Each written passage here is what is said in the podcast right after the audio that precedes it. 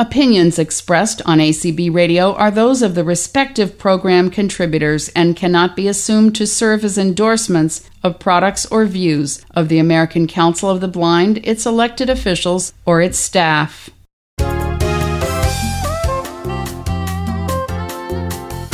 Hi, everybody. Welcome to Speaking Out for the Blind. I'm Brian McCallen. Our guest today is Jessie Lorenz. She's the executive director of the Independent Living Resource Center of San Francisco, and she's been a mover and shaker advocate for the blind in Washington, D.C. and the California state capitol. Jessie, quote, works to protect the rights of people with disabilities, end quote. Jessie joins us to talk about her advocacy work and personal life. Hi, Jessie. Hey, Brian. Great to be here. It's great having you here, too. We want to first learn about you, though. Wired magazine says that you've been blind since birth. Tell us how you became blind and just about your life as a blind person. I was born blind. Um, it was discovered shortly after my birth, on the day of my birth, that uh, I had cataracts and glaucoma. The doctors weren't sure because I was born in a very small town called Durango, Colorado, which at that time the population was 15,000. They weren't sure exactly what to do for my eyes, so they sent me to Denver. And over the first 24 months of my life, I had 21 eye surgeries with the the hope of saving or salvaging some of my eyesight. They were not successful. My condition now is best characterized as wearing bilateral prosthesis, so I have two fake eyes. Interesting. Colorado, you say? I have an uncle from Denver, and I've also looked online and I've learned that Denver has some awesome medical care. Yeah, definitely. They've got a great children's hospital there, and Denver's just kind of a great place because people in Denver, they really know how to have fun outside. They do a lot of skiing, they do a lot of hiking, can't say enough good things about Colorado and Denver specifically. Also, Wired Magazine says that your blindness limits how you interact with people, especially in a personal setting. How is this the case, and Uh, what, do you well, do to, what do you do to speak out to show your kindness let's be clear that I didn't write the Wired article, and that that that that is a sentence written by likely a sighted person inferring the experience of blindness. You know how that goes. Sure. I wouldn't say that my blindness does limit how I interact with people. I mean, certainly at a cocktail party, it is a little bit harder to work the room without eye contact and those sort of non-visual clues, but even those things are becoming mitigated by technology. You know, there are apps now that you can download when you go to conferences and such. You're able to tell who's in the room with you, and it's not a it's not a special app or a special feature of being blind. It's technology that is just becoming more mainstream for group situations where people are unfamiliar with each other. That's right. Let's talk about your journey to working in advocacy for the blind and disabled. I was looking at your LinkedIn page and it says that you you completed your education in public policy from San Francisco State University from 1998 to 2001. I'm also an SF State grad, believe it or not. Go Gators! How did you speak out to convince your professors that you could do this work to pursue a career in this particular field? I mean, as a blind individual, our lives are often full of small and big situations that turn us into advocates. I would say in my university days, one of my favorite stories to tell is my during my first year, I was enrolled in statistics to get my quant- quantitative reasoning credit. I remember taking that same exact class. It was very challenging because at that time they had, I'm dating myself right now, but uh, they had audio cassette tapes from recording in, for the blind and dyslexic. That's how I read my statistics book. I made a request to get the book in Braille. The school denied it. I took the request up the ladder. And then a few weeks later, I found a, a message asking me to come meet the dean of undergraduate students in his office. Having no idea what this was about, I went to his office and he had this lovely conversation with me, offering to waive the quantitative reasoning requirement because after all, it was going to cost quite a bit to have a statistics book put into Braille. And I was young, felt like that was special treatment that I wanted no part of. If everyone else had to do the quantitative reasoning requirement, then so would I. So I promptly made my back straight and said, no, thank you, have a nice day, and left his office. They did braille the book for me. I had to take the class three times before I passed it, but eventually I passed it. According to one of the recent issues of the Independent Living Resource Center's newsletter titled Dela, D-E-L-A, you started working as their systems change advocate in 2000. What did you do in this position and how did you speak out to work in this role? Well, at that time, I was a student still at San Francisco State and I met someone at the local independent living center, the Independent Living Resource Center, San Francisco, who was working on a bill to allow people who needed help with things like eating or using the toilet in the workplace to have in-home support service hours. It would basically change a, a portion of California state law so that people could use those hours in the workplace if needed. And I got really into the process of going to Sacramento and meeting with different subcommittees. Uh, the person who authored this bill was a Dion Aroner, who was a state assemblywoman and then senator from Berkeley. And I really enjoyed the process. I enjoyed being around the table with people who were really, really smart and who wanted to make changes. This is how my brain works. This is the kind of thinking I want to be doing and I applied for a job. I got the job. In 2006, I went and worked for the San Francisco Mayor's Office on Disability, filing ADA complaints for a while. That was never full-time work with benefits, though it gave me really great experience on processing compliance complaints for the city of San Francisco. And then I was really fortunate. I had a wonderful opportunity to go to the San Francisco Lighthouse for the Blind and Visually Impaired and work for Anita Aaron, who is the best boss I've ever had. She taught me so much. By and by, the director at the Independent Living Center was going to retire, and the board and I met and spoke. It was sort of a lot more complicated than that, but um, in 2011, I took over this role. Let's talk about a few of your accomplishments, though.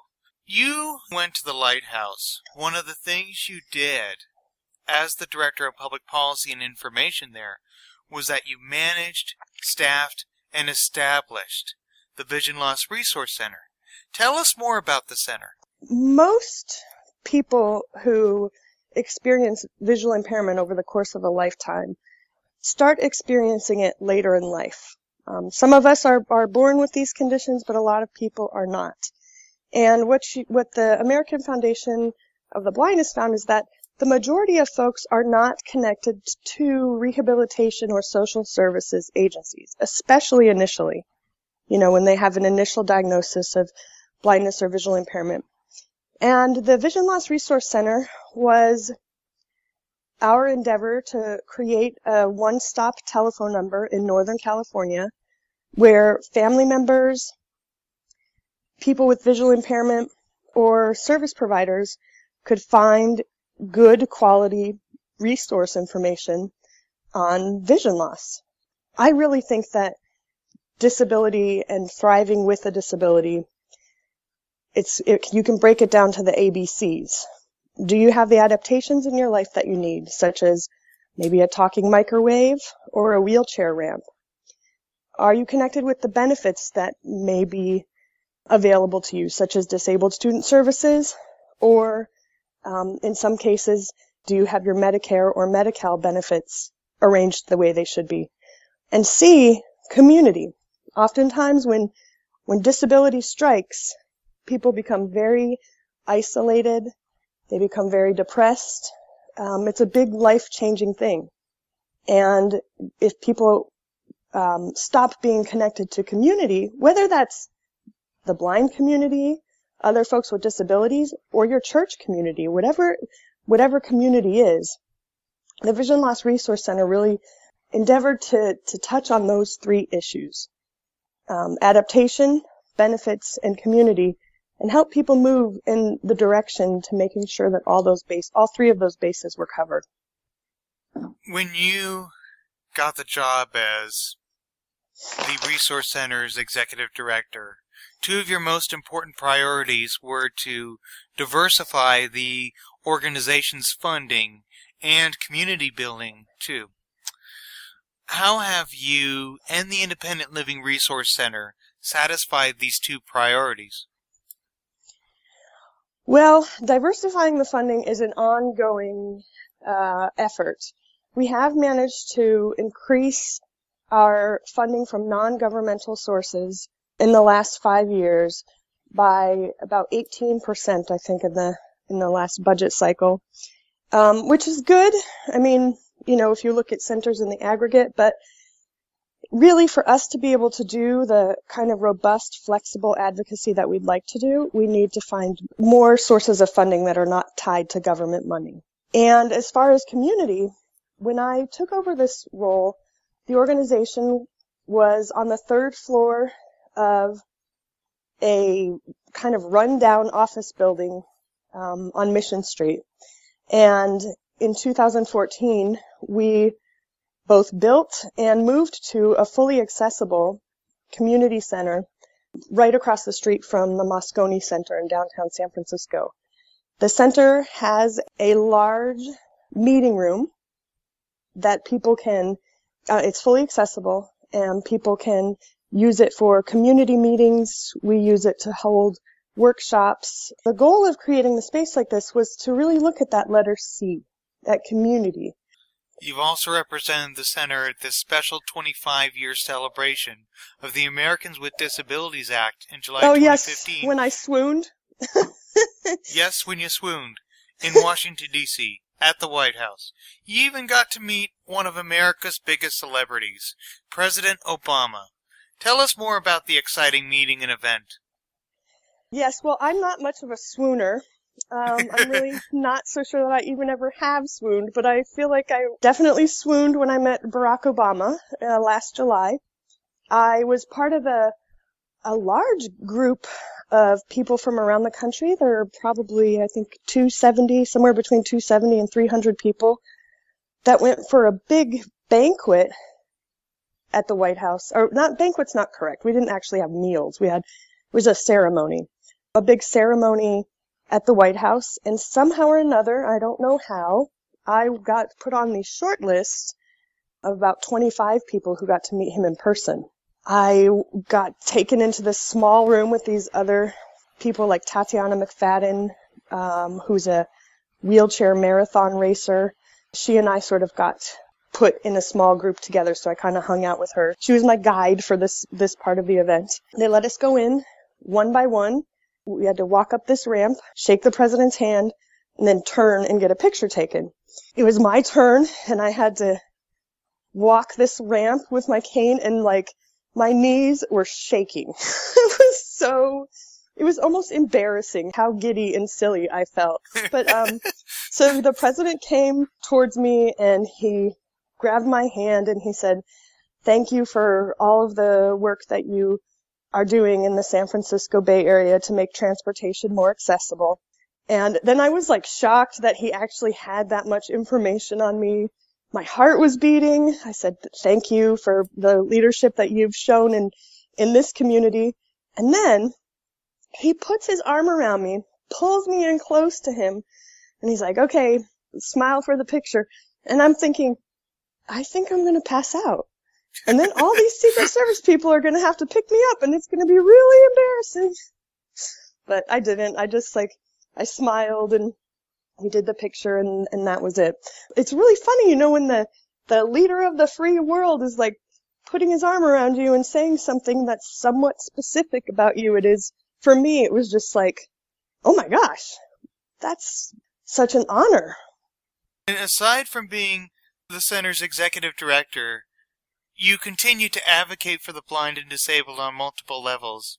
According to KCRA TV in Sacramento, whose story got actually feeded to the Bay Area on KTVU Fox 2, you recently attended the special California Department of Motor Vehicles or DMV hearing or meeting on Google's new driverless cars. How did you advocate for the driverless cars at this meeting? Well, let me back up a little bit to say that before I went to that meeting, I've actually driven one of the autonomous cars down at Google. And when I say driven, I mean that I was in the passenger seat and I pushed the go button and the car had a pre-programmed route in it. And I, the woman with no eyes, took a little drive. And that was amazing and empowering. I have a four year old daughter and the joke around my circle of friends is who's going to drive first. I don't think it's a joke. I think I'm going to drive first. The California Department of Motor Vehicles is in the process of writing regulations governing the use of autonomous cars. Some people say driverless cars. I think we need to be careful about our language. Autonomous cars is what we're talking about because the, the driving is being done by a computer, not a human. And the feds have recently clarified some things around that. I won't go into all of the details, though I could. And the California Department of Motor Vehicles originally issued these regulations saying that only a California licensed driver can be driving in an autonomous vehicle. And of course, the disability community who sees these autonomous vehicles as a real potential in terms of access, equality, and freedom for our people, we showed up at both the hearing in Sacramento and the hearing in Los Angeles and said, don't write regulations that are going to be so limiting that you're keeping our people out when it's not necessary. Because the reality is if you have a vehicle with an extensive amount of map data in it, and it does take a long time to create enough map data to make things safe, your argument about needing a licensed driver becomes moot. And in many instances, an autonomous vehicle, especially the more autonomous vehicles on the road, the safer an autonomous vehicle is going to be because they're all talking. It's a network system and they're talking to, to each other. Let's see what else can I tell you about autonomous vehicles. I mean, this is a technology that I think a lot of people knee jerk in terms of their reaction. Um, they knee jerk to, oh my gosh, dangerous. I'm a sighted driver and I see how, how many unknowns there are on the road, blah, blah, blah. Well, the reality is, is that these autonomous cars are getting a lot smarter. There are pilots in Michigan, for example, where autonomous vehicles are being used to transport vets to medical appointments, for example. So you can easily see ultimately a system like this being used for paratransit or Uber services. There are pilots in Nevada where goods, large truckloads of goods are being transported in part by autonomous vehicles. So it's not if this technology goes mainstream, it's when it goes mainstream. And as blind people, we need to be on the forefront, making sure that our people are not left in the waiting room when it's not necessary. That's right. Continuing to advocate for the blind and disabled on Yep. a personal level has also been very important for you. I was watching a story on Al Jazeera America, the cable network. It's the American version of Al Jazeera, the Middle East news network. They reported that you conquered this long legal battle to keep your daughter named Jean in custody. This was part of a divorce and lawsuit. If it's okay, I was wondering if you might tell us more about the battle and how that paved the way for the blind and disabled to continue having their own opportunities to parent their kids. First of all, I was never married, so it wasn't a divorce, but I did have a child with someone that we did not end up staying together after the birth of the child. And I was in a very long, protracted legal battle with my ex and his family, who based their efforts to gain custody of my daughter on my vision loss. It was a very long, horrible, protracted, painful battle, which I eventually won, and I successfully have custody of our daughter. As a result of that, what I what I learned is that the family law system, and if you are married or have kids, 50% of folks are going to end up somehow or another touching the family law system over a lifetime the family law system is riddled with bias and discrimination and old antiquated ideas about blind people and our ability to care for ourselves, let alone our kids. Um, I had a report come back from a saying something to the effect of, well, I think it's going to be very difficult for Miss Lorenz to care for her child as she likely requires 24 hour care herself. Of course, that was refutable. I mean, this is a psychologist who works for the court system. In Alameda County, California, which is the same county where Berkeley is. This is progressive Mecca. But unfortunately, sometimes even the most progressive people tend towards paternalization. As a result of my battles in this arena, because I am by far not the only blind parent, let alone parent with a disability who has experienced these kinds of problems, I now chair the National Council on Independent Living, ADA subcommittee on the rights of parents with disabilities and our families. We are working on taking the memo that Department of Justice published last year about the need for social service and family law systems to make accommodations to ensure that families stay together. We're working on taking that memo and putting it into some training materials for both people with disabilities and on the ground staff. We're also working on a toolkit with the Christopher Reeve Foundation for families who have a parent with a disability that has resources and tips and stuff like that in it. So if any of your listeners are into advocating around the rights of parents with disabilities in our families, the committee is looking for new members and I would be more than happy to, you know, use this as an opportunity to recruit. My email is Jessie, J-E-S-S-I-E, at ilrcsf.org and shoot me an email and I'll hook you up with the details about the committee. And uh, we'll put that address on our show website if that's okay with you. Definitely. Spe- speakingoutfortheblind.weebly.com. You're one of the keys to integrating the blind and disabled into all aspects of society. Thanks for joining us today. Yeah, thank you for having me. This was fun. Before we go, I welcome your comments on the show. Just visit and like me on Facebook at Speaking Out for the Blind, or follow me on Twitter at Speak Out Blind or Speak Out for the Blind. You may also contact me at McCallen3 at Comcast.net. That's M-C-C-A-L-L-E-N, the number 3. And don't forget my show website. That's speakingoutfortheblind.weebly.com. Look for additional links and information on today's show under the list of episodes and show news tab. Check out my on-demand show archive at acbradio.org slash speaking dash out dash for dash the dash blind. That's all for this edition of Speaking Out for the Blind. Thanks for listening, and remember to speak out. Here at ACB Radio Mainstream, we are always working to improve the quality of our programming. If you have any feedback about anything you have heard here on ACB Radio Mainstream, please let us know by sending an email to support at acbradio.org. That's support at acbradio.org. You are listening to ACB Radio Mainstream, connecting the blind community.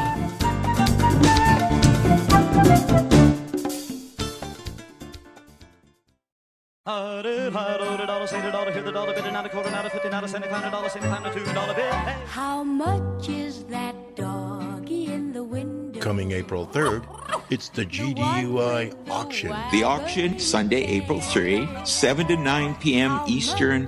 The purpose, it's to pay for our voting system. We think that's a great step forward for democracy. I think it's going to be a great success. So come on out and support Guide Dog Users Inc. live on April 3rd from 7 to 9 p.m. Eastern, only on the ACB Radio Live Events channel. Has a dog, he won't be lonesome. And the doggy will have a good home.